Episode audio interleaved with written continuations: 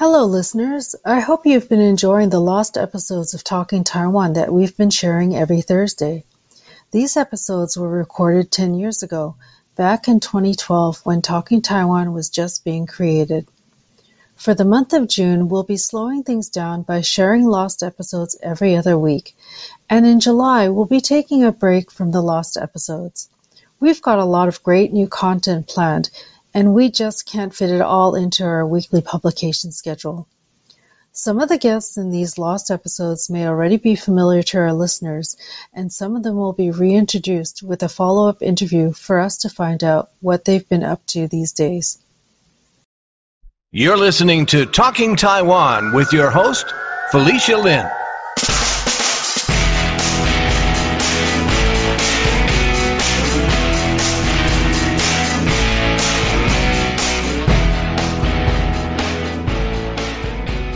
This last episode of Talking Taiwan features John Eastwood, co-managing partner at Eiger Law.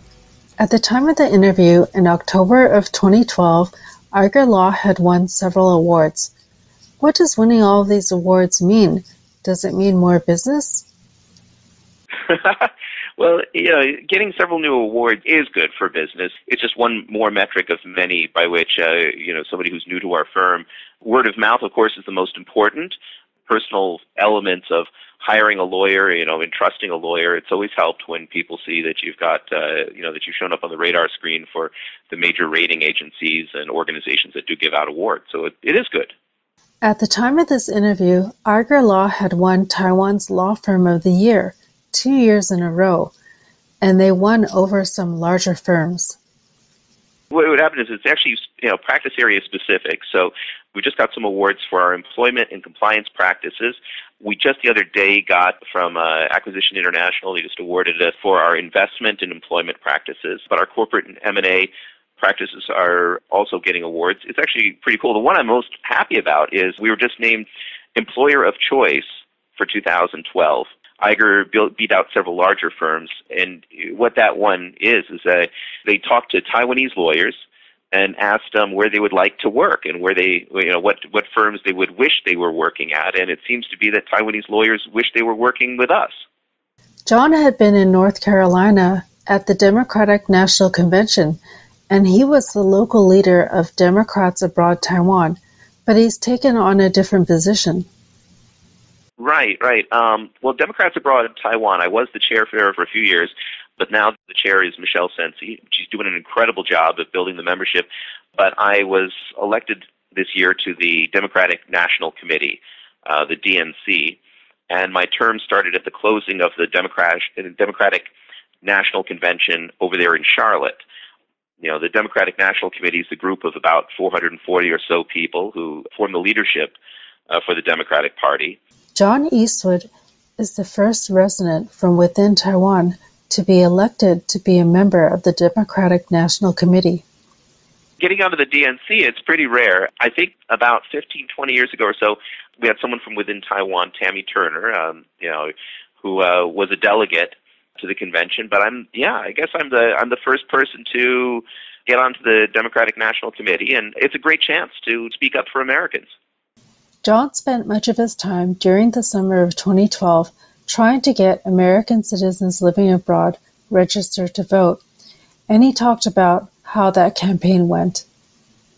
Oh, it's great. I mean, uh, the statistics coming out of Taiwan for voter registration are incredible. I mean, I also work on the international and regional level to do everything I can to help Americans vote, and we do that on a nonpartisan basis. I mean, for 10 years now, any American who's ever come to me for assistance on voting called me up with a question. Uh, you know, I don't ask them who they're going to vote for because that's a very personal thing.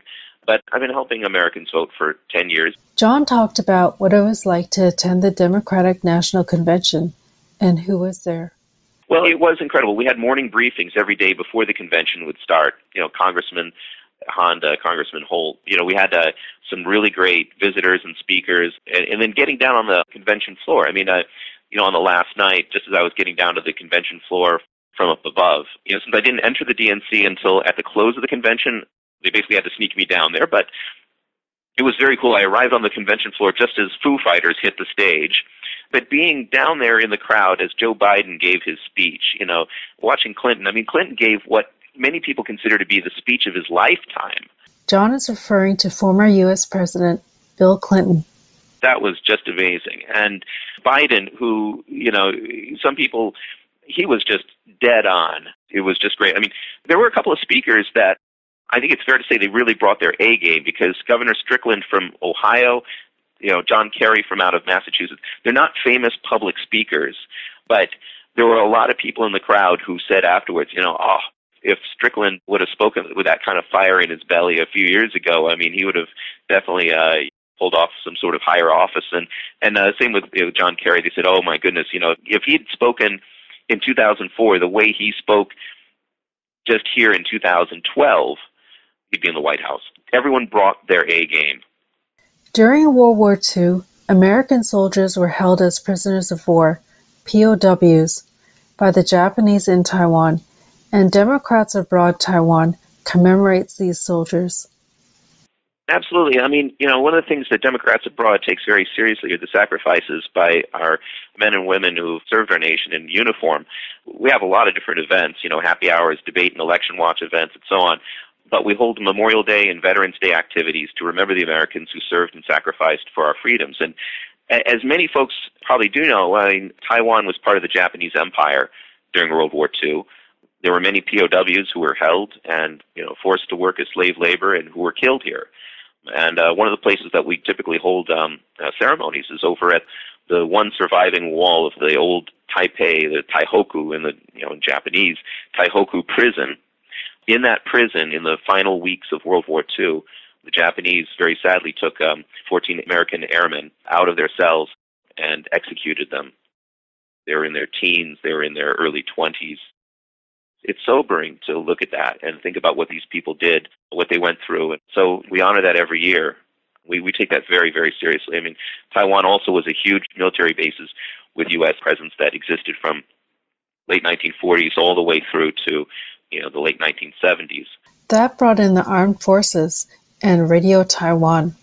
John also talked about who can join Democrats Abroad Taiwan.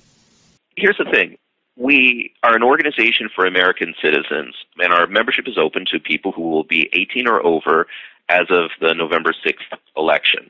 And what that means is that there's a huge number of, of Taiwanese kids who also have U.S. passports. And so for those kids who have U.S. passports and U.S. citizenship, we're glad to have you on board. Just go to www.democratsabroad.org and sign up we have a large number of people who have dual citizenship or have you know a long-standing tie to Taiwan, but also have a U.S. passport, and we're always happy to have um, because we care very much about servicing that that community. For various reasons, we're restricted to members have to have a U.S. passport, though. John shared why he's chosen to live, work, and raise a family in Taiwan. Oh, well, Taiwan's a fabulous place to live. I mean, I I lived in uh, mainland China before. I certainly liked my time there, but Taiwan is a is a wondrous place. I see it getting better every single day. It's definitely a, a Meitian Yela situation where every couple of days you see new MRT stations opening, you see bike lanes opening, there's new restaurants happening all the time. Culturally speaking, this is just one of the most richest places in the planet to live for Chinese art, for international art. I am very much a huge fan of this place. We've just heard from John Eastwood co-managing partner at Eiger Law in Taiwan. Stay tuned for my follow-up interview with John next week as we check in with him 10 years later to get an update from him. Now it's time for you to show us some love. We just found out that you can rate us on Spotify. Or if you're listening on Apple Podcasts or Audible, leave us a review there.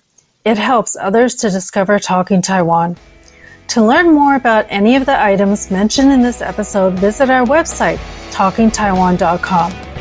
There we'll list any related links. Thank you for listening to another episode of Talking Taiwan. I'm your host, Felicia Lin. Talking Taiwan is brought to you by Forumosa.com